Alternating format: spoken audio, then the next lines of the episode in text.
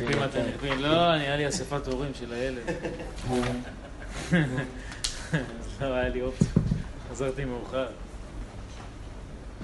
אבל רוצים, רוצים.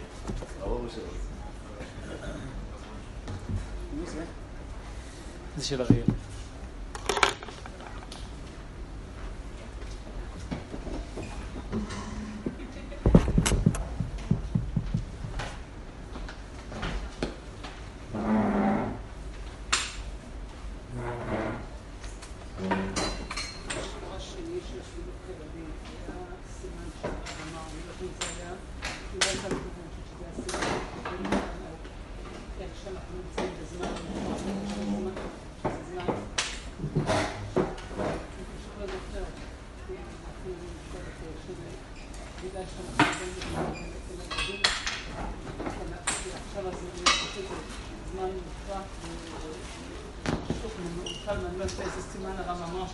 Жинована Шута, да,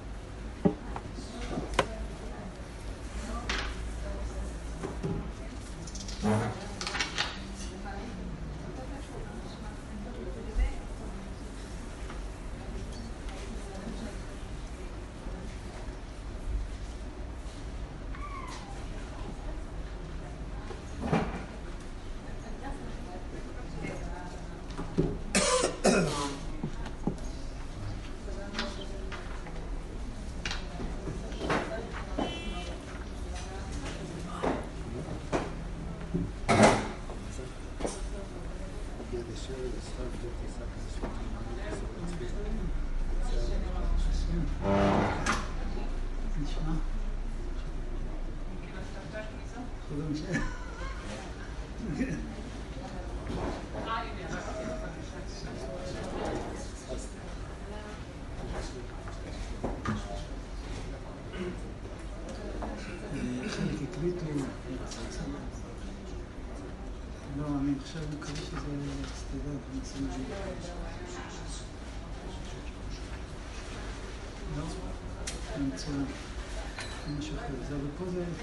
ああ。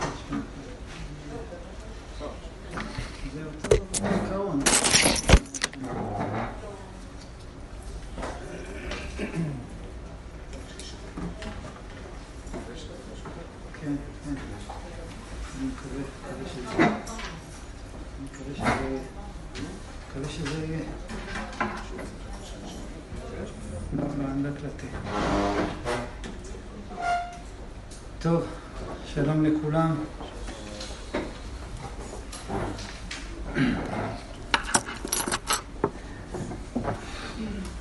אנחנו ממשיכים אה, עם סוגיית הזוגיות. דיברנו בשני שיעורים האחרונים על תקשורת, כמובן שלא הקפנו את הכל, אבל נתנו כמה דוגמאות, אני מקווה שזה הביא תועלת וחידוד של העניין. היום וגם בפעם הבאה אני רוצה לדבר על אה, מי בראש. מי בראש? מי, מי פה העיקר? מי, מי פה הגבר? אז היום נתחיל לדבר על זה. באמת הגיעה שאלה שהיא מאוד uh, מזכירה את העניין. שאלה קצת עצובה, קצת מצחיקה, אני אקרא לכם, זה מישהי מכאן, מה, מהשיעור הקודם, כתבה איזה מכתב. איך מתמודדים עם בעל שכל היום מתלונן? מספר את כל הדברים הרעים שיש בעולם, בבית, במשפחה. איך מתמודדים עם בעל? זו שאלה שנייה. שכל, שבטוח שכל הילדים שלו בעייתיים, חולי נפש, וגם בשידוכים מחפש להם משהו ברמה נמוכה מהם. שלישי, שאלה שלישית, איך מתמודדים עם בעל שקם מאוחר והולך לכולל מאוד מאוחר? אחר כך, איך מתמודדים עם בעיות שרואים בין הבן הנשוי ואשתו? טוב, אז אפשר להוסיף פה עוד רשימה גדולה. כן, זאת השאלה. איך מתמודדים עם הבעל? הבעל שלא מבין כלום מהחיים שלו. טוב, אז קודם כל בואו בוא נדבר קצת מה... מה... מה? כן, אז אה, כנראה שזה לא, אבל בואו ננסה לראות. בואו נראה מה התורה אומרת, אחר כך נראה איפה אנחנו במציאות, איך משלבים את הדברים, מה, מה כל הסיפור הזה. בכלל, השאלה מי בראש, מי מוביל, היא מאוד טעונה. למה היא מאוד טעונה? כי היום העולם הוא מאוד מאוד עסוק בשוויון. מאוד מאוד שוויוני, מאוד מאוד נגד גזענות, מאוד מאוד נגד הבדלים בין בני אדם. היום לדבר על הבדלים בין יהודי לגוי, זה, זה אתה יכול להיכנס לכלא. גברים לנשים, וגם זה אותו דבר, הורים וילדים, חיות ובני אדם, הכל אותו דבר. לא שאני משווה, כן? אבל זה... היום זה מאוד מאוד באופנה לעשות שוויון, ויש נקודה אמיתית בדבר הזה של השוויון. מאיפה מתעוררת השאלה בכלל מי בראש? מה, מה הנקודה? אנחנו רואים את זה גם אצל ילדים. גם אצל ילדים, זאת אומרת, הם בפשטות חושבים שהם בראש. פעם, פעם זה היה אחרת. ילדים ידעו שהם ילדים וההורים שלהם זה ההורים. היום ילדים חושבים שהם המנהלים של העניינים. וגם בפסיכולוגיה המתקדמת, במרכאות, אה, מלמדים אותנו שבאמת, אה, תדע לך, כל הבעיות של הילדים זה בגללך. יש להם שריטות, יש להם טראומות, זה הכל בגללך, בגלל שאתה לא... אז הילד הוא מלך, הוא צריך להיות במרכז. בינתיים אין לו הורים, כי הוא, הוא נהיה איזה סמכות. כמעט תמיד יש מישהו שהוא דומיננטי יותר. כמעט תמיד.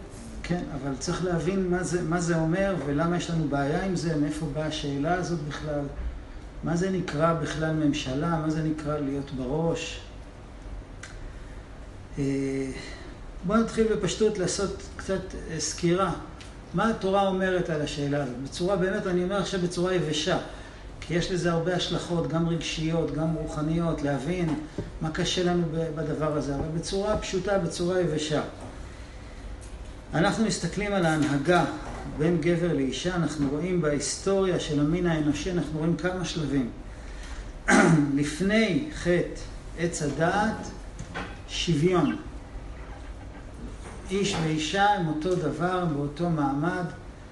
אחרי חטא עץ הדעת, הממשלה עוברת לגבר. הוא ימשול בך. זה אחרי חטא עץ הדעת. ממשלה עוברת לנשים.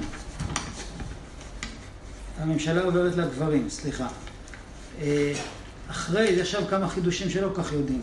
אחרי חטא העגל, הממשלה עוברת לנשים.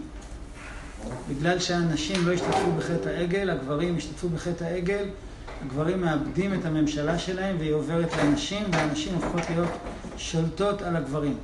גם הממשלה שעברה לגבר זה סוג של עונש, במרכאות תיקון. גם הממשלה שעברה לאישה בחטא העגל, ושוב, סוג של עונש, תיקון, ובסופו של דבר, אחרי ככלות הכל, המצב אמור לחזור להיות שוויון. בואו נסתכל רגע, אנחנו על השוויון של ההתחלה ושל הסוף, אין לנו קושיות. ההתחלה מאוד רחוקה מאיתנו, הסוף בעזרת השם קרוב, אבל אנחנו אין לנו שום אה, מושג על הדבר הזה. מה, מה הנקודה שהאישה אה, איבדה את הממשלה שלה ואיבדה את, ה, את הכוח שלה ונהייתה תחת ממשלת הגבר בחטא עץ הדעת? רש"י אומר, מה זה הוא ימשול בך? הכל ממנו ולא ממך. פירוש אור החיים הקדוש, היא חשבה להסיר מעליה כוח המושל הגדול, שתהיה כאלוקים. הוסיף לה משה להכניע. היא רצתה להיות יותר ממה שהיא, התוצאה שהיא קיבלה מקום יותר נמוך. זה אומר אור החיים הקדוש. חשוב, חשוב לציין שאנחנו מדברים על עונש, אז אנחנו בתורת החסידות משתמשים במושג אחר במקום עונש, למרות שעונש נשאר עונש, אנחנו לא חולקים על המושג הזה הבסיסי. אבל תורת החסידות הסבירה לנו, נתנה לנו הסבר מחודש ו, ויותר קל לנו להתחבר עם המושג הזה, שנקרא תיקון. מה ההבדל בין עונש לתיקון? זה אותו דבר, עונש זה תיקון, אבל כשאנחנו אה, משתמשים במילה עונש, או כשהלב שלנו שומע את המילה עונש, אז אנחנו שומעים בלב, אנחנו מרגישים שיש פה סוג של נקמה. אני אראה לך מה זה, אני עשית משהו לא בסדר, אני, אני אחזיר לך. אבל יש כאן צד אחר, הקדוש ברוך הוא לא מתנקם.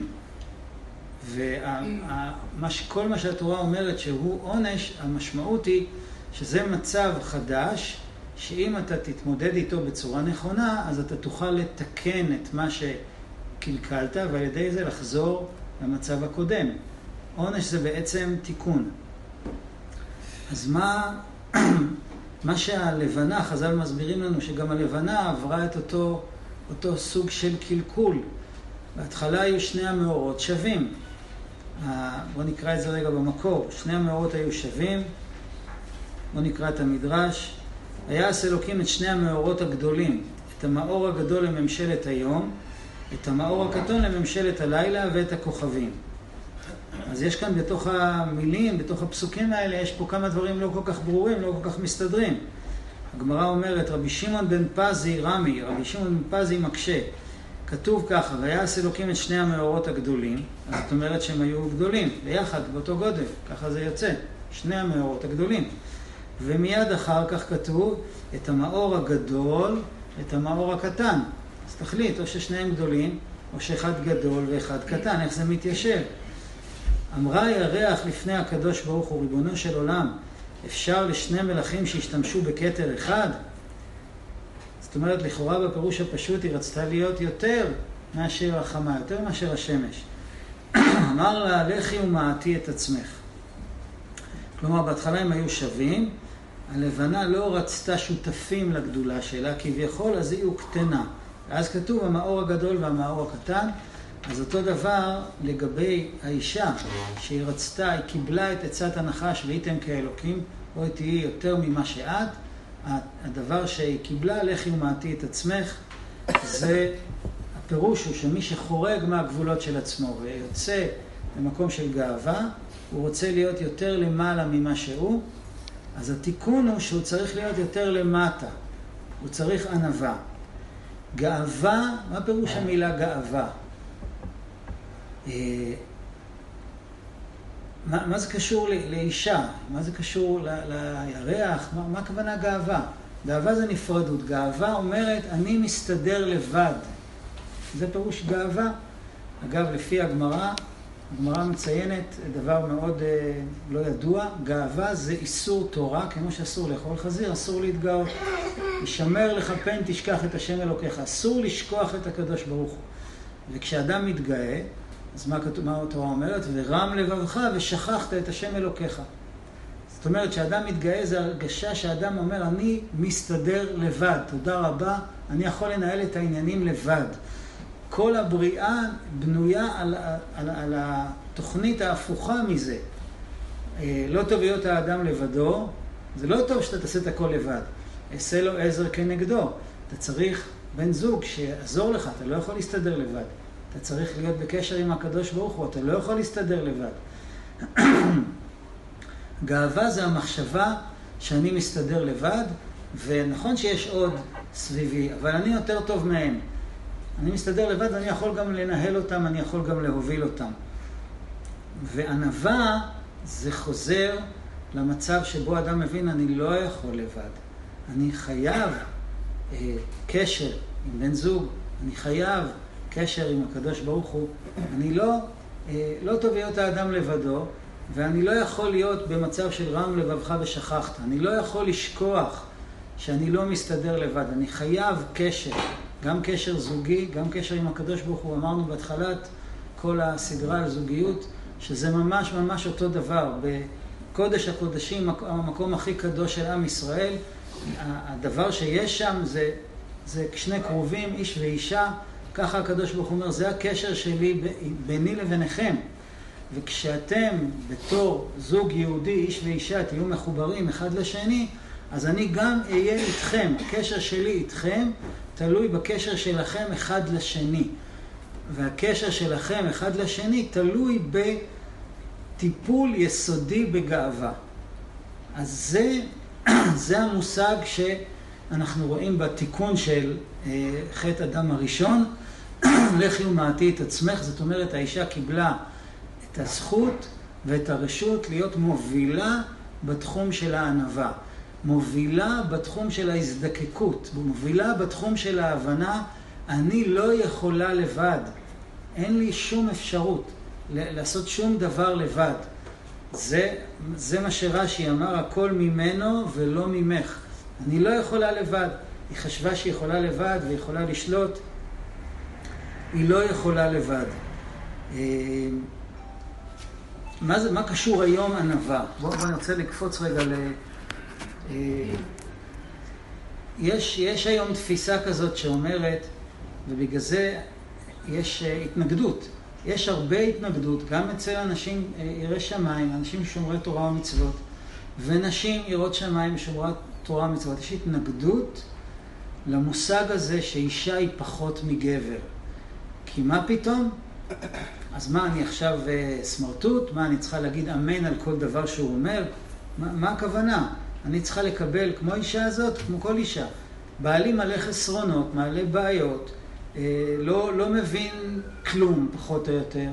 אה, אני יותר רגישה ממנו, יותר חכמה ממנו, יותר קולטת את המציאות ממנו, יש, יודעת להתבטא יותר ממנו, מתקשרת יותר ממנו, הרבה פעמים גם לוקחת אחריות יותר ברצינות על החיים, על הבית, על הפרנסה, על הילדים, והוא חי לו באיזה עולם. ברור שאני יותר טובה ממנו. אז ברור שאני יותר טובה ממנו, זה הסיבה שאת נזקקת לו, בגלל שאת... מה שהיא רצתה להרגיש יותר טובה ויותר שווה, זה היה החורבן, שאני לא צריכה אותו, אני מבינה יותר טוב ממנו ואני מסתדרת יפה מאוד בלעדיו. בגלל זה צריך את התיקון של הענווה. ואני שוב אומר, היום יש התנגדות בכלל לדבר על זה, זה אפשר ללכת לבית סוהר, גם על זה יכול להיות. שמה מה זאת אומרת אחד או יותר מהשני? מה, על מה אתה מדבר? כולם שווים. לא, לא כולם שווים. אז במקור אמרנו הם היו שווים, אחר כך הממשלה עברה לגבר, אחרי חטא העגל הממשלה עברה חזרה לנשים. בואו נראה מה הסדר הנכון. הסדר הנכון זה להחזיר את הממשלה לגבר, והאישה צריכה לסגל ענווה. שוב אני אומר, ענווה זה לא אומר להיות אה, שפוטה, להיות סמרטוט, להגיד אמן. יש לו חסרונות, כן, אבל הוא הגבר, אני צריכה להגיד אמן, אני צריכה לסבול הכל. אה, אני, כמו שאמרנו, אני יותר רגישה, אני יותר חכמה, והוא לא מבין כלום, ואני עכשיו, אחרי שאני רואה שאני הרבה יותר טובה ממנו, אני עוד צריכה לחשוב שהוא פה האדון? איזה אדון ומה מדובר בכלל? הוא, לא, הוא פשוט אה, בקושי מתפקד ברוב התחומים. אז הוא מביא פרנסה, נגיד, גם זה לא בטוח, גם זה לא מי יודע מה. על זה אני צריכה להגיד לו תודה, ברוב התחומים הוא לא משהו, ברור שאני יותר ממנו. אז עכשיו אני צריכה להיות פחות ממנו? לא, אני לא צריכה להיות פחות ממנו. ענווה של אישה, אני, היא צריכה לדעת, ובדרך כלל היא יודעת את זה, רק שגם פה אה, משבשים לה את הידיעה הזאת ומנפחים לה את הגאווה של את יכולה להסתדר לבד. לא, אני לא יכולה להסתדר לבד. אני לא יכולה להסתדר, הכל ממנו ולא ממך. אבל שוב, אם היא כל כך מוצלחת, אז איך הכל ממנו? כל כך הרבה חסרונות נשים מוצאות אצל הבעלים שלהם, ובאמת זה חסרונות אמיתיים. אז איך בדיוק הכל ממנו? מה הפירוש של ענווה? אני שוב אומר, לא יכול להיות שהפירוש של ענווה זה, זה להיות uh, כלום, להיות סמרטוט. אז מה, מה הפירוש של ענווה? Uh, כמו שאנחנו מבינים שנגיד אם אבא ואימא יבואו ויגידו לילדים שלהם, אתם ילדים, אתם טיפשים, אתם לא מבינים את החיים, אתם עושים שטויות מהבוקר עד הערב, איך אתם לא מתביישים? אנחנו הרבה יותר שווים ממכם. אנחנו גדולים, נבונים, מבינים, מתפקדים, מפרנסים, חכמים, אה, עושים דברים חשובים. אתם עסוקים רק בשטויות מהבוקר עד הלילה.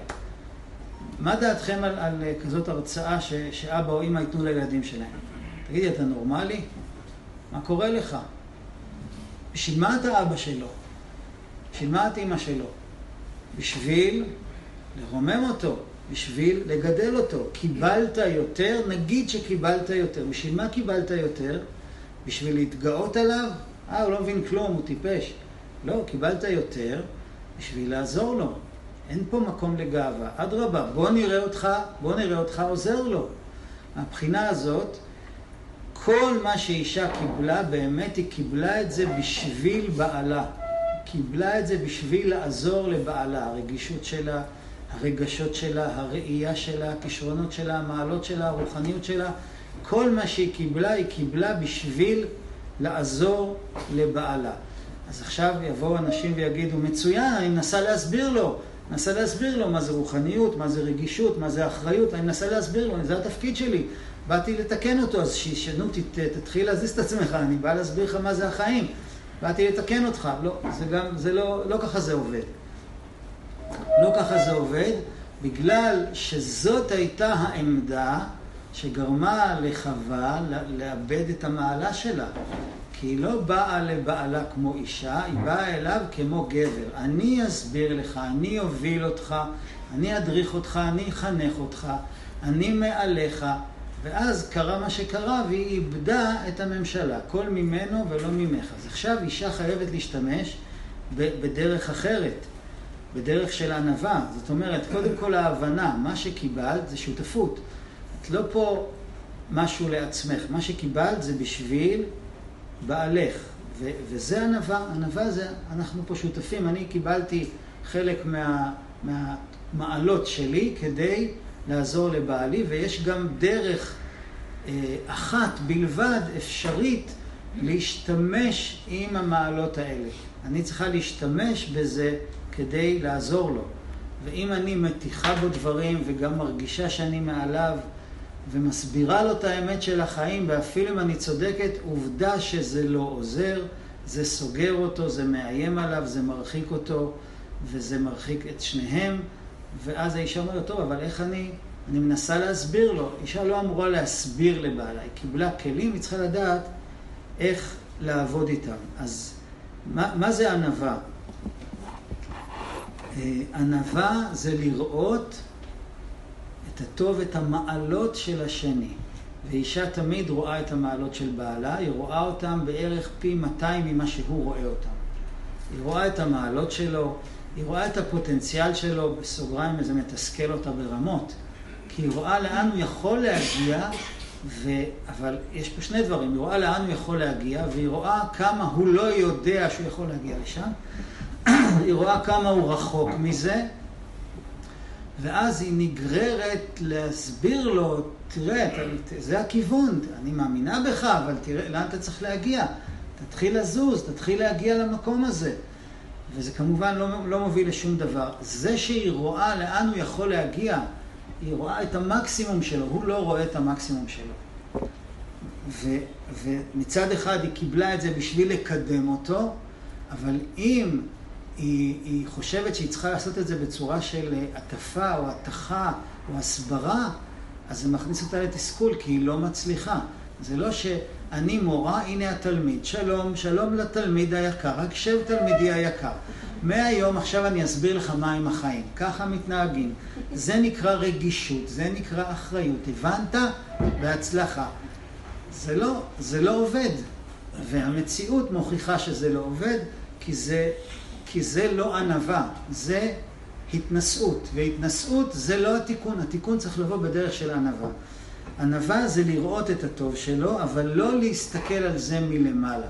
נתנו לך לראות משהו. זה לא אומר שאת שווה יותר, זה אומר שעכשיו את צריכה לעשות עבודה מדהימה של התאפקות, של סבלנות, של חוכמת נשים, שתכף נדבר על זה, לא לדחוף אותו לשם. ענווה, במילים אחרות, זה אהבה. אני לא יכולה בלעדיו, אני צריכה אותו, אני מאמינה בו, ואני מאמינה שהוא יגיע לאן שהוא צריך להגיע, והוא לא יגיע לזה בגלל שאני נתתי לו בראש. אם אני אתן לו בראש, בוודאי הוא לא יגיע.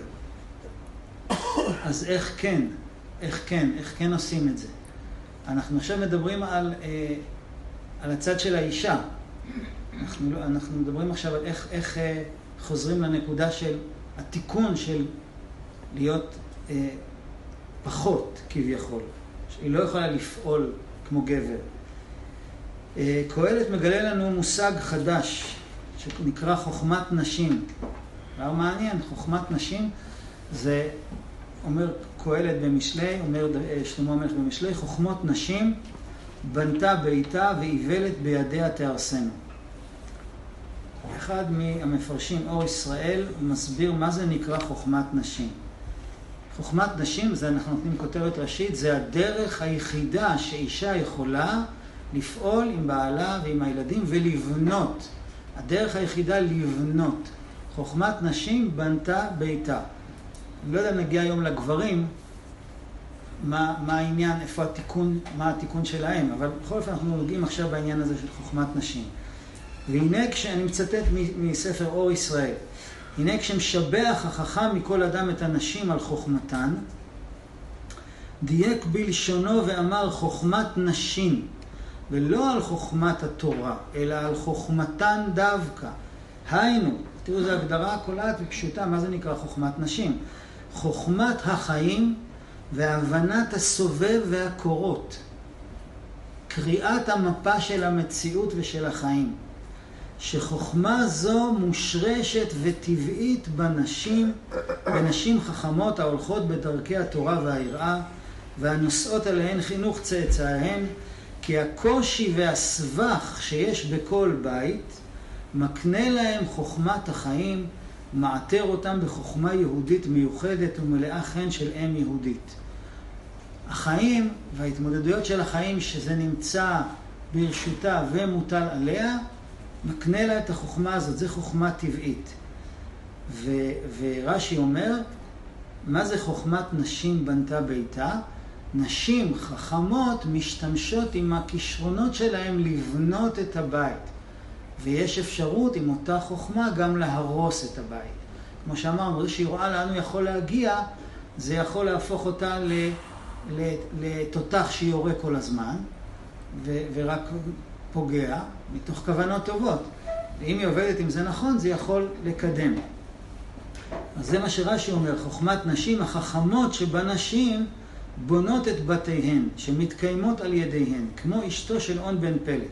מכירים את הסיפור? בואו נקרא את הסיפור ונראה מה החוכמה הגדולה של אשתו של און בן פלט.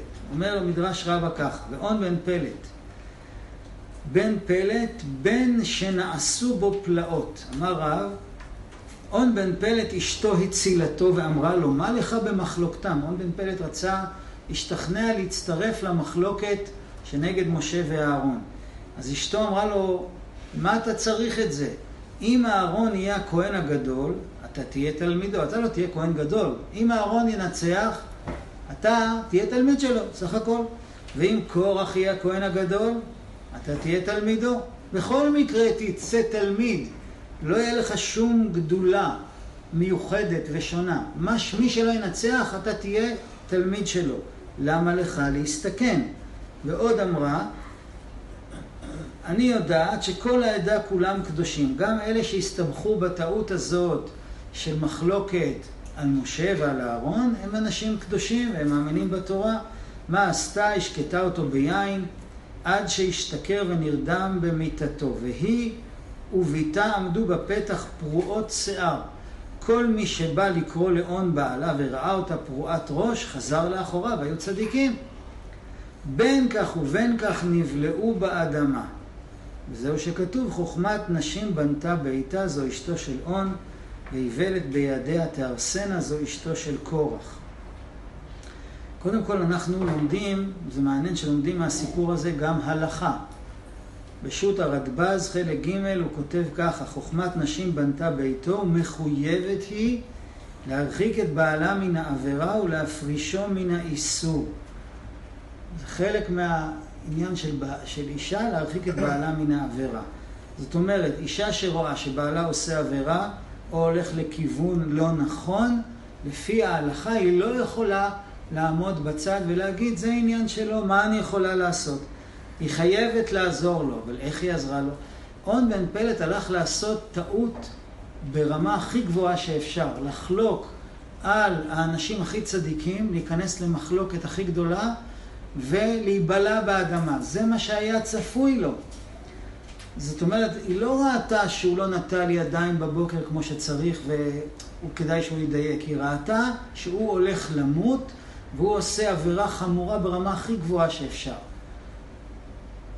אני מניח שכל, שגם היא וכל אישה אה, נורמלית הייתה באה ואומרת לו, תקשיב לי טוב, מה קורה איתך? אתה, אתה, אתה שם לב מה שאתה עושה? אתה עושה עבירה חמורה, אתה, אתה תמות, כל המשפחה שלנו תמות, אתה יצאת מדעתך? נכון? זה מאוד הגיוני שהיא תגיד לו את זה. זה, זה, זה. הוא נמצא בסכנה, גם הם נמצאים בסכנה. הוא הולך לעשות דבר חמור. תסבירי לו מה שאת רואה. לא? עכשיו אנחנו לומדים עוד דבר. בשו"ת משנה הלכות הוא כותב שאנחנו לומדים מהסיפור הזה את הכוח העצום של השפעת האישה על בעלה, כמובן בתנאי שהשפעה טובה היא בתנאי שהיא פועלת בצורה הנכונה, אבל גם השפעה לא טובה. בואו נראה. אומר רשות משנה הלכות בגמרא סנהדרין, מובא, חוכמת נשים בנתה ביתה, זו אשתו של און בן פלט וכולי. הנה מבואר שהאישה היא הגורמת לבעלה, ומטה אותו הן לטוב והן לרע, והכל תלוי בה. מעניין, איזה כוח. ואדרבה, בנוהג שבעולם, שהאיש כרוך אחר האישה. שנאמר באחאב, אשר הסיתה אותו איזבל אשתו. ובבראשית רבה, תראו איזה סיפור מביך, מעשה בחסיד אחד שנשא, שנשא אישה חסידה גמורה, חסיד וחסידה התחתנו. לימים גרשה, התגרשו, הלך ונשא אישה רעה בת בליעל, וזאת הלכה ונישאת לרשע גמור.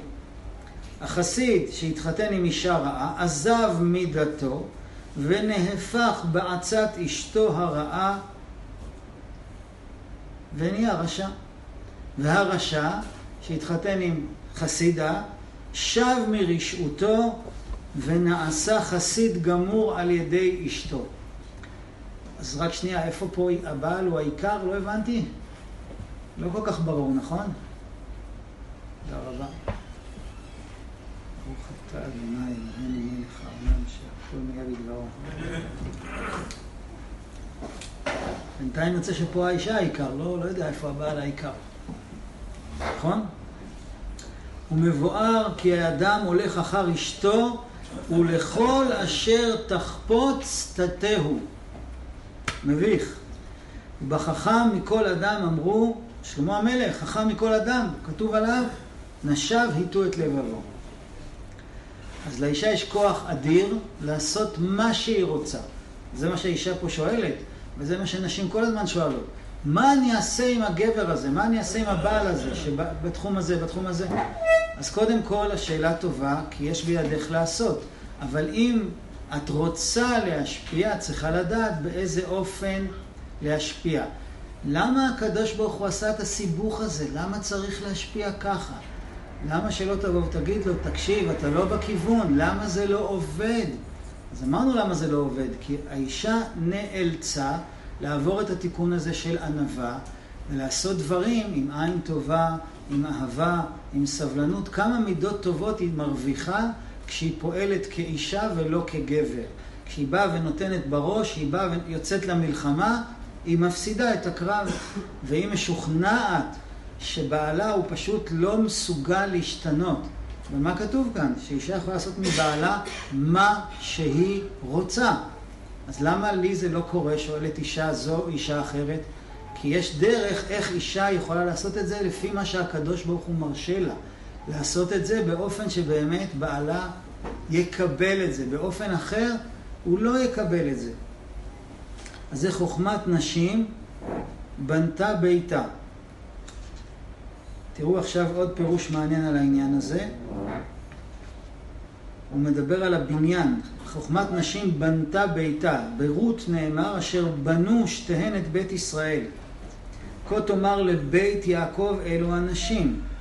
וכן בגמרא מצאנו שצדיק קרא לאשתו ביתו, ולכאורה ייפלא, ואיה האיש, הלא הוא העיקר בבית. איפה הוא בכל הסיפור בכלל? אבל באמת עיקר בניין הבית תלוי רק באישה, שהיא הבנאית, והבעל אינו רק כנושא סבל אשר נושא את החומר לבית מארבע פינות העולם. הבעל מביא חומר, האישה נותנת צורה, כמו בילדים, כמו בפרנסה. הבעל מביא חומר, האישה נותנת צורה, גם בדעת, גם בחומר וגם בכל המציאות. והוא אינו נח ואינו שוקט, הוא מביא ונושא כל דבר המצטרך ומניח לפניה לבנות בניין הבית. והבעל אינו רק כמו משאית שמביא ונושא הכל לפני האדריכל, כמו עצים ואבנים וחול ומים ומסמרים וכל דבר גדול וקטן. ואחר כך הבונה בונה בית מפואר לעיני כל וזוהי האישה. טוב, אז בואו נראה רגע מה אשתו של און בן פלט עשתה. אנחנו מבינים פה לפי התוכנית האלוקית, שאם אישה פועלת נכון, שוב, אנחנו מדברים עכשיו על האישה, לגבר יש פה עבודה. אם האישה פועלת נכון, אז בעלה יקבל את זה ממנה. גם אם היא פועלת לא נכון, היא יכולה, כמו אשתו של קורח, גם להרוס, יש לה השפעה עצומה. אם היא פועלת נכון, היא יכולה לעשות, להביא ברכה. בואו נראה מה אשתו של און בן פלט עשתה. דבר אחד היא עשתה, זה מאוד מאוד קשה, צריך המון ענווה בשביל הדבר הזה. היא לא תקפה אותו. היא לא תקפה אותו כאילו שהוא חוטא וטועה. היא הלכה איתו לכיוון אחר. אנחנו ביחד, אבל זה לא משתלם. העסק לא משתלם. גם כדי לא להיכנס לעימות, עשתה סיפור שלם. כדי לוודא שבעלה לא יסתבך, היא גם לא שמחה על זה שהוא יסכים איתה, היא פשוט הרדימה אותו. והיא גם לא שמחה על זה שהיא הרדימה אותו, היא גם עשתה שם מחסום שאף אחד לא יכול להתקרב אליו. כדי לא להיכנס לעימות, היא לא נכנסה לעימות עם אף אחד. היא לא נלחמה עם אף אחד, לא איתו ולא עם אלה שבאו לקרוא לו. הכל בסיבובים. נכון? בחופה האישה מסובבת את הגבר, אז היא צריכה להמשיך לסובב אותו. לא בגלל שהוא טיפש, אלא בגלל שככה הקדוש ברוך הוא רוצה שהאישה תתקן את החטא הראשוני שלה, שהיא רוצה לפעול בצורה של תקיפה, של מלחמה, של התנשאות, של אני פה העיקר ואני מובילה. אז כדי שתביני שאת לא העיקר, את צריכה לעשות הכל בחוכמת נשים, בסיבובים.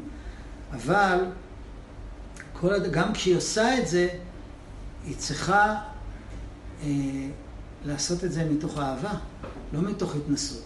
זה לא מתוך, טוב, הוא טיפש שלא מבין כלום, אני חייבת לסובב אותו, כי רק, רק עם סיבובים הוא יבין. לא.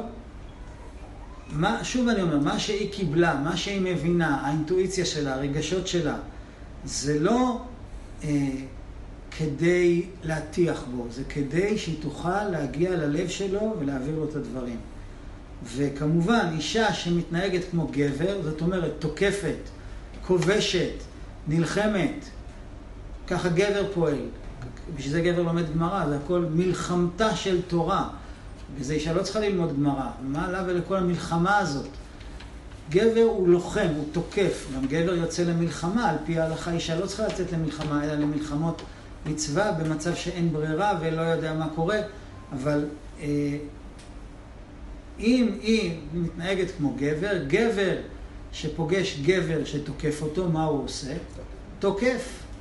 זה, זה תוצאה מאוד פשוטה. וזה לא אמור להיות ככה. הגבר אמור לראות שאשתו באה אליו ברצון, באהבה, לא בתקיפה, בהכלה.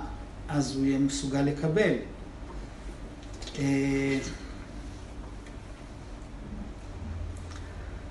טוב, אני רוצה לקרוא לכם מכתב שקשור לעניין הזה.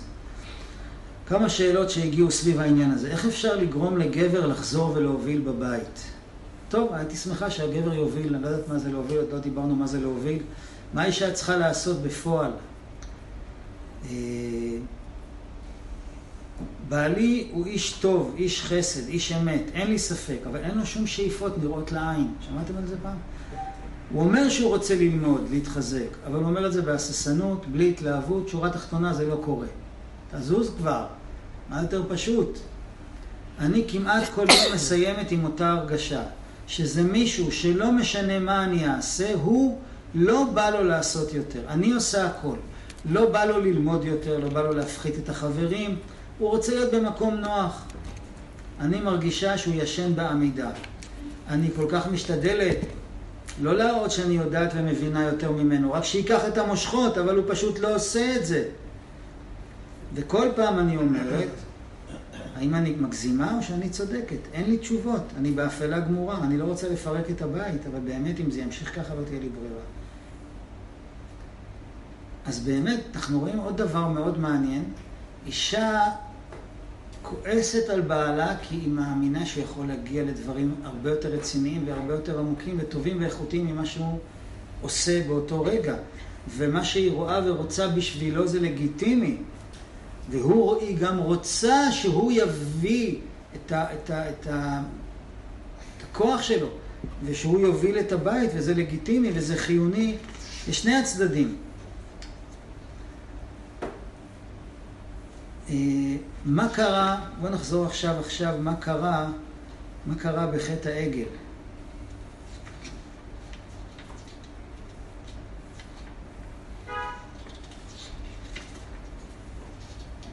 האריזל כותב ככה,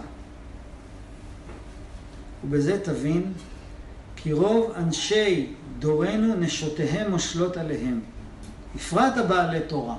מעניין. והטעם הוא לפי שהיו בזמן העגל שלא מיחו בערב רב. כמו שהאישה אה, איבדה את העוצמה שלה בגלל שהיא רצתה עוצמה יתרה, הגבר איבד את העוצמה שלו ונהיה חלש, אז הוא כביכול הפך לאישה. ולפי שאנשים לא רצו לתת נזמי זהב, לכן הנשים שולטות בהם. טוב, צריך בוא, בוא, לראות, בוא נראה מה קורה פה שנייה. נעשה קצת סדר. אה, המצב המתוקן זה שבאמת הגבר מוביל ושאשתו לא יכולה בלעדיו ושהיא פועלת איתו בחוכמת נשים. מה, מה החלק שלו? מה הוא צריך לעשות? קודם כל, יש חידוש גדול במילה אה, השפעה, ממשלה. אנחנו מבינים שממשלה, לשלוט על מישהו זה להנחית עליו הוראות, להגיד לו מה לעשות, להפעיל אותו. אני הבעל הבית, אני פה האדון. לצערנו הרב, בהרבה מקומות זה, זה קיבל צבע של ערבים, ועבדיי, תביא לי את זה, תעשי לי את זה, מה, איפה, זה, זה, זה היהדות, זה הכוונה, שקט, מה, זה, אני אעשה את זה קיצוני, אבל זה, זה לא קיצוני בכלל. זאת אומרת, יש גברים שחושבים, יש כאלה שגם מתנהגים, יש כאלה שרק חושבים בליבם. כתוב בתורה, מה יותר טוב מהתורה, נכון? אני הבעל הבית, והוא ימשול בך, אני צריך. אני מחליט פה, מה, מי שואל אותך בכלל, תהיי בשקט. מה קורה פה? אני הבעל הבית. למה היא לא מסכימה? למה היא מתנגדת? למה היא מתווכחת? למה היא נעלבת? אני, אני בעל, בעל הבית. אז קודם כל, מה זה ממשלה בכלל? ממשלה, רבי נחמן נותן הגדרה חדשה לגמרי לממשלה. להאיר בלב חברו השגות אלוקות. אתה בעל הבית?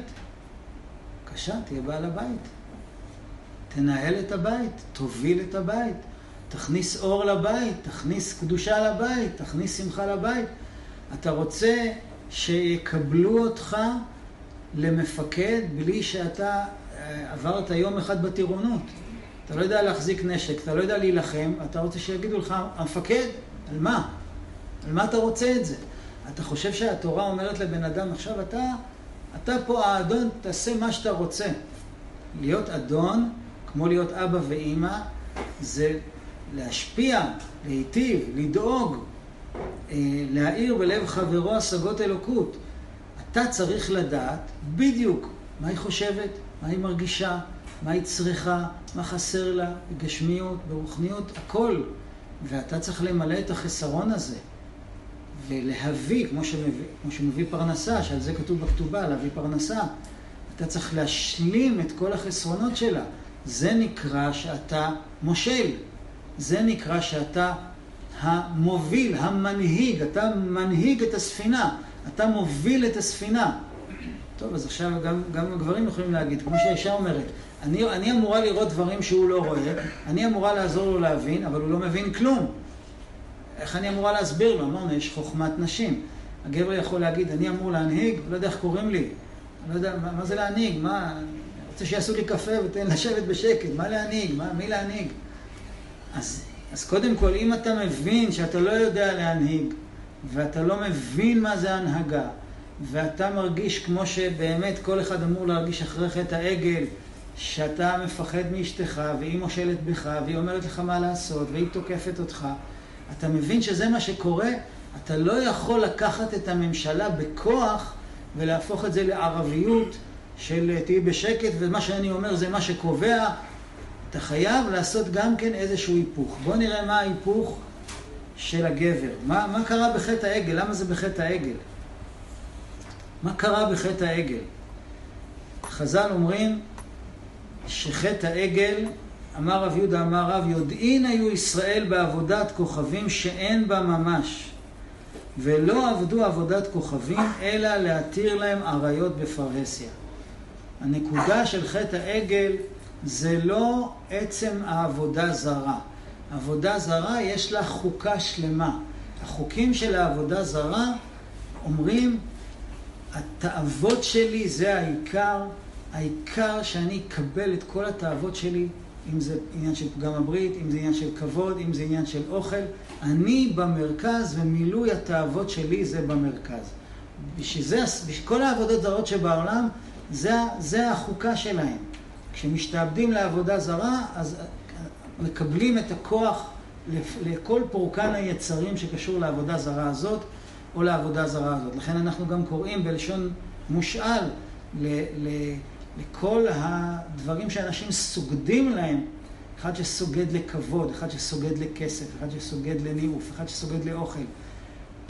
כל מה שאנשים סוגדים להם, אנחנו אומרים שזה בחינה של עבודה זרה. כי גם בעבודה זרה פשוטה, זה היה הפירוש של עבודה זרה. אה, הקדוש ברוך הוא כרת איתנו ברית. כל תינוק יהודי נכנס לברית הזאת. והברית הזאת אומרת, אנחנו רוצים להיות קדושים. קדושים זה אומר, תראו מה רש"י אומר, איזה דבר מדהים. דרש רבי עקיבא, הגמרא אומרת, איש ואישה שזכו שכינה ביניהם. לא זכו אש אוכלתן. דיברנו על זה, ותראו רש"י. מה אנחנו חושבים זכו? איך, איך איש ואישה זוכים שהשכינה תהיה ביניהם? אולי זה, זה דרגות מיוחדות, דרגות מאוד גבוהות. מה, מה זה הזכות הזאת? רש"י אומר, אני ראיתי את הרש"י הזה, אני פשוט הייתי בהלם. זה מדובר שמה מאפשר לך לקבל את הקדוש ברוך הוא ואת כל הסיוע האלוקי בתוך החיים שלך? זכו ללכת בדרך ישרה. מה זה בדרך ישרה? לא מדובר על דרגות רוחניות.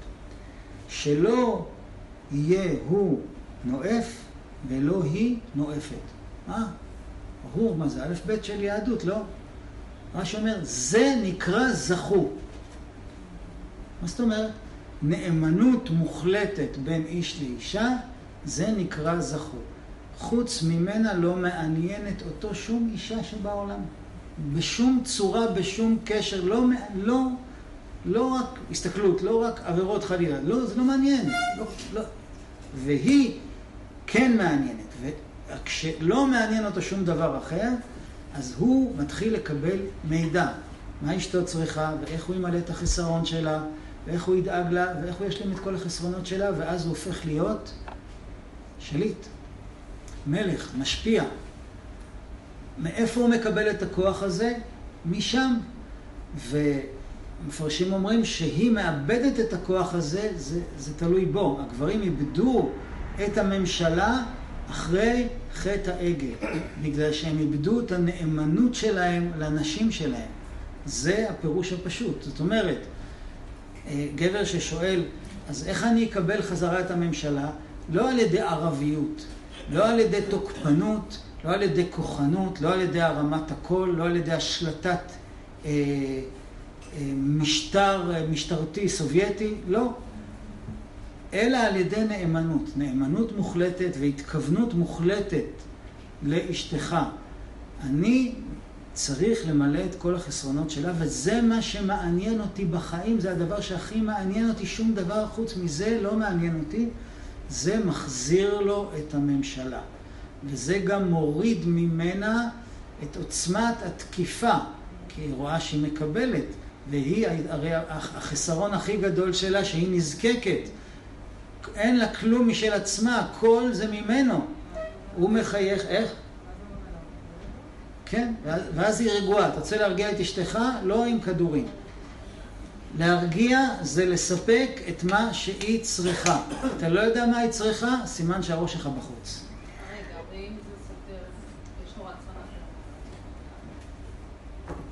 הרצ... הרצון המקורי, אז קודם כל בוא נחזור לתורה. התורה אומרת, כל השרוי בלא אישה, שרוי בלא תורה, ולא חומה, ולא ברכה, ולא שמחה, ולא רצון, ולא כלום, כלום כלום. נזכיר שוב מה אומר הסטייפלר על העניין הזה, שרוי בלא אישה לא מדובר על רווק, כי לא ראינו דווקא שרווקים אה, אין להם כלום ונשואים יש להם הכל, כנראה מדובר על משהו אחר, אומר הסטייפלר, כל השרוי בלא אישה זה מי שאין לו קשר עם אשתו. קשר טוב, קשר קרוב, אין לו את זה, אין לו כלום. אז זה המרכז. זה המרכז, שהוא יהיה שרוי עם אשתו. ברגע שגבר אומר, אני רוצה, אני רוצה תורה, אני רוצה פרנסה, אני רוצה בריאות, אני רוצה חוכמה, אני רוצה חומה, אני רוצה הגנה, אני רוצה רצון, אני רוצה חיות, אני רוצה כיף, אני... אומרים לנו, תקשיב, תסתכל, אתה רואה את הרשימה הזאת? זה הכל תלוי בקשר שלך עם אשתך. ברגע שאתה תכוון את כל המנועים, את כל הרצון, את כל ההסתכלות שלך לשם, ואתה תקבע בדעתך שזה הדבר היחידי שמעניין אותך בחיים. לפני זה אין שום דבר. למה?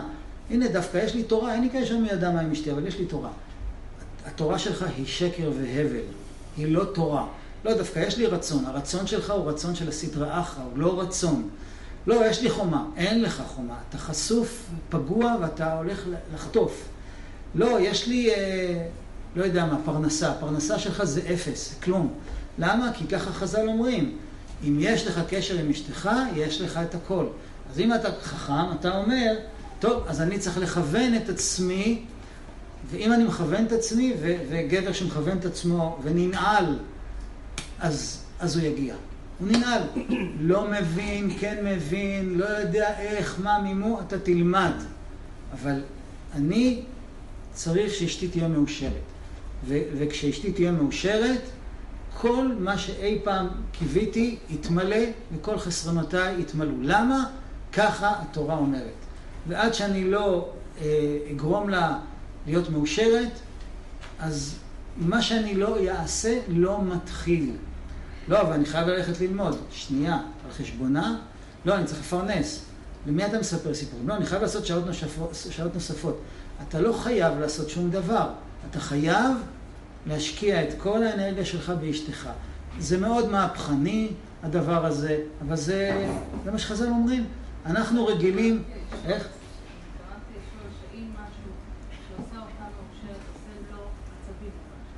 אז הוא צריך אה, לעשות חשבון נפש ולהבין איפה הבעיה. והם, והם צריכים ללמוד גם לתקשר. זה לא צריך להיות על חשבונו, אבל ברמת העיקרון, כשה, כשה, כשהתקשורת עובדת טוב ויש ביניהם קשר, הוא צריך להגיע להכרה ולהרגשה שמה שחסר לה, חסר לו. זה לא, טוב, בסדר, נו, היא משונה כזאת. מה?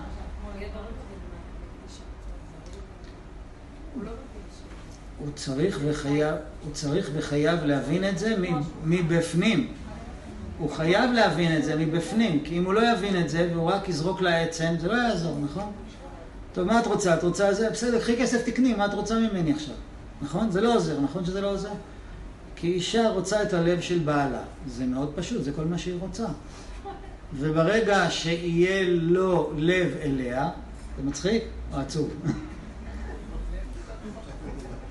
כן, אני אומר, זה, אני, ואני שוב אומר, לזכות הגברים, גבר שיזכה להבין את הדבר הפשוט הזה, זכה ויחיה בגן עדן. למה? כי זה כל מה שהאישה רוצה. כן, כן, עכשיו, עכשיו, לא... כן, כן, כן. כן, כן, כן. אז זה, זה מאוד פשוט, זה מאוד פשוט. אתם זוכרים את מה, מה שרבי נתן אומר? כל המצוות הן קלות ונעימות מאוד לעשותן. גם זה אמור להיות דבר פשוט וקל, אם רק מבינים את הדבר הפשוט והקל הזה. דיברנו בשני שיעורים הקודמים על תקשורת. זה אמור להיות פשוט וקל אם בן אדם ננעל. אני צריכה להבין את בעלי. אני צריך להבין את אשתי. זהו. טוב, אני לא מבין אותה, לא נורא, אז בינתיים אני אלך ללמוד עוד קצת תורה ואני אחשוב שאני צדיק. לא, אתה לא צדיק, אתה מתעלל.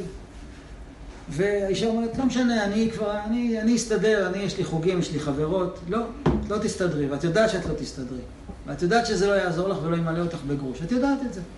נכון או לא? נכון, הנה, אתה אפילו לא... אה, צריך תקשורת בשביל שהדברים יהיו מדוברים. מה שאנחנו אומרים כאן זה דברים שלא מדוברים. הכל, מה, ש, מה שמדובר זה, תקחי כדורים, תלכי לטיפול, תלכי לייעוץ, אה, אני חייב לעבוד, אני חייב ללמוד, את לא מבינה אותי, אתה טיפש. כאילו, אבל הם שני צדדים של אותה מטבע, והם חייבים ויכולים בקלות להבין אחד את השני. אם, אם הם ינעלו. זה העניין, זאת המטרה. אין עוד נושאים בחיים. כמה שזה יסתדר, הכל יסתדר. למה יש צרות, למה יש זה, הנה, השרוי בלא אישה, אין לו תורה, אין לו זה. לא, אבל דווקא יש לי, אין לך. אה, הוא, לא, אני, יש, לי, יש לי כל כך הרבה בעיות, אני צריך להביא פרנסה. אה, חז"ל אומרים, כן, זה דברים מוזרים כל כך. תכבד את אשתך ותהיה עשיר. תגידו, איפה אתם חיים? אני אלך לעשות ביזנס, אני אהיה עשיר. ואומרים, לא, לא, מביזנס לא נהיים עשירים. לא הבנת את הנקודה. תכבד את אשתך. אין לך כסף, תוציא עליה יותר, אבל מכל הלב, אחרת זה לא יעזור. אז תכבד אותה, תכבד אותה, תכבד אותה, אז תבין מה היא צריכה ותיתן לה את זה באהבה וברצון. אז אתה תהיה עשיר. אבל יש לי בעיות, יש לי פרנסה, אתה לא מבין, יש לי בעיות עם פרנסה? כן, אבל אתה לא מבין שחז"ל אומרים, השרוי בלא אישה, אין לו פרנסה. אז הדברים כתובים, הדברים פשוטים. והיצר הרע מבלבל את המוח. אני חייב לעבוד, אני חייב, אתה חייב הכל. אבל יש שורש, זה השורש, אמרנו. התורה אומרת, הגדרה הראשונה של התורה, מה זה הדבר הכי גרוע בחיים, בעולם? לא טוב. מה זה הלא טוב, הכי לא טוב? היות האדם לבדו. אז, אז, אז, טוב, אז מתחתנים, הכל בסדר. זה הכי גרוע, כשמתחתנים ונשארים לבד, זה כבר עוד יותר גרוע, כי אתה חושב שעכשיו זה אמור להיפתר בגלל שאתה קידשת אישה או שאת התקדשת לאיש, אז מסתבר שזה שהקללה של, של הגלות היא אויבי איש אנשי ביתו, ויש יותר גרוע מזה. האדם נלחם עם כל העולם, חוזר הביתה, תן לנוח. גם פה מפציצים אותי, גם פה תוקפים אותי, גם פה אני לא יכול לנוח. גם פה לא אוהבים אותי, גם פה שונאים אותי, גם פה יש טענות אליי. גם האישה, בעלה חוזר, מישהו, מישהו רואה אותי, גם הוא לא רואה אותי, אז למה אני, למה אני חיה, למה אני מתאמצת, למה אני, למה אני עושה? יותר טוב למות. זה התורה אומרת, לא טוב להיות האדם לבדו. מה עושים? אעשה לו עזר כנגדו. מה הפירוש הפשוט עזר כנגדו? דיברנו על זה. זה שמישהו לא כמוני, זה עוזר לי. זה שמישהו כנגדי, הבעל הוא הפוך מהאישה, האישה היא הפוכה מהבעל, זה עוזר לי. הנגדיות היא עוזרת. שאני אצא מהאגו שלי ומאיך שאני רואה את הדברים, ואני אקנה ענווה, ואני אקנה נאמנות, ואני אקנה מידות טובות שבן אדם רווק לא יקנה אותם בחיים. ולכן רווקים אסור להם להתפלל בשליח ציבור לפני התיבה, ב- ב- בימים נוראים ובזמנים קדושים. מה קרה? הוא צדיק. לא, הוא לא נשוי, עזוב אותו. הוא לא יכול להיות שליח של שום ציבור, הוא לא מבין את החיים בכלל. רגע, ואם הוא נשוי אז כן? אז אמרנו, השרוי בלא אישה, אז הדברים כתובים, דברים פשוטים. נחזור, נסכם. העבודה של האישה זה להבין שבאמת כל מה שהיא צריכה נמצא אצל בעלה, ומה שהיא רואה שיכול להגיע הוא באמת יכול להגיע, אבל כדי לקנות ענווה וסבלנות ונאמנות ומסירות ולתקן את, את מה שהיא פגמה בחטא אדם הראשון, היא צריכה לעשות את זה בחוכמת נשים, לא בצורה גברית, בצורה נשית. זה החלק שלה. והגבר שאיבד את הממשלה שלו בגלל חטא העגל, בגלל נהנתנות, בגלל רצון להתמלא ולא לתת, עכשיו אתה רוצה את הממשלה חזרה, תתחיל לתת. אז בן אדם אומר, טוב, אז יופי, אז עכשיו אני נהייתי עכשיו משועבד לנתינה. אני רוצה שיהיה לי טוב, פתאום בא איזה אחד, אומר לי, עכשיו תתחיל לתת. לא רוצה לתת, רוצה לקבל, רוצה שיהיה לי טוב. אז יש פה, יש פה, אה, רבי נתן אומר, יש פה סדר מאוד פשוט. האישה לעולם לא תרגיש מלאה, אלא אם כן בעלה ייתן לה את הלב. והגבר לא ירגיש, שימו לב טוב, זה לא הולך הפוך, והגבר אף פעם לא ירגיש טוב עד שהוא ייתן לאשתו את הלב. איזה חידוש? זה לא עד שהיא, שהיא, היא, אתה תיתן, אתה תתחיל, אתה צריך להתחיל, כי אתה גבר, אתה, אתה מוביל, אתה תתחיל. מה תתחיל? לתת את הלב, להשפיע, לראות מה חסר לה. לא, כבר עבר עלינו מה שעבר, אנחנו כבר זקנים, אנחנו כבר רחוקים, אנחנו כבר בריבים. או לחילופין, הכל בסדר. מה זה הכל בסדר? לא, שוב, לא מרסקים את כל הבית ולא הולכים לרבנות. יש שקט, כל אחד בפינה שלו, כל אחד מלא צלקות בפינה שלו, ולזה קוראים שלום בית. אז, אז למה אין לך רצון לקום בבוקר? למה אין לך רצון לחיות? כי כתוב, השרוי בלא אישה, השרוי בלא רצון. למה לא בא לך ללמוד תורה? כי השרוי בלא אישה, אין לו תורה. ולמה אשתך מתעצבנת ורוצה לקחת כדורים? בגלל שהיא לא מקבלת את בעלה? אז, אז כנראה שזה זה נמצא שם. השלום בית הזה הוא לא עוזר לאף אחד. אז, אז אה, בואו נעצור פה. אם יש שאלות על מה שדיברנו, אז נעשה את זה. שבן אדם, אני מקבל זה לפי המעשים שלהם. זאת אומרת, המעשים שלהם בסדר, אם יש להם אפשרות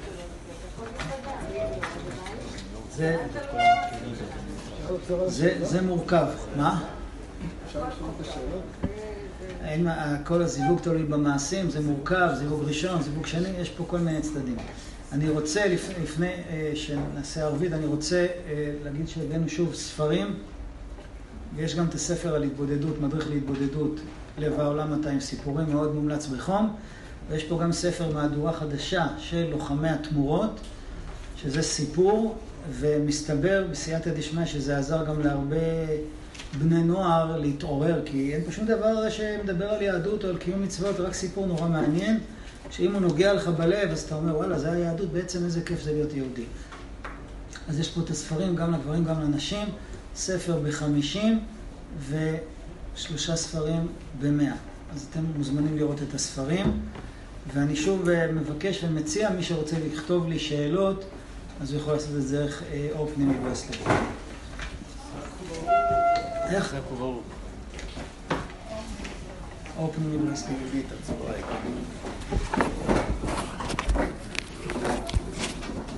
יש גם סט של דיסקים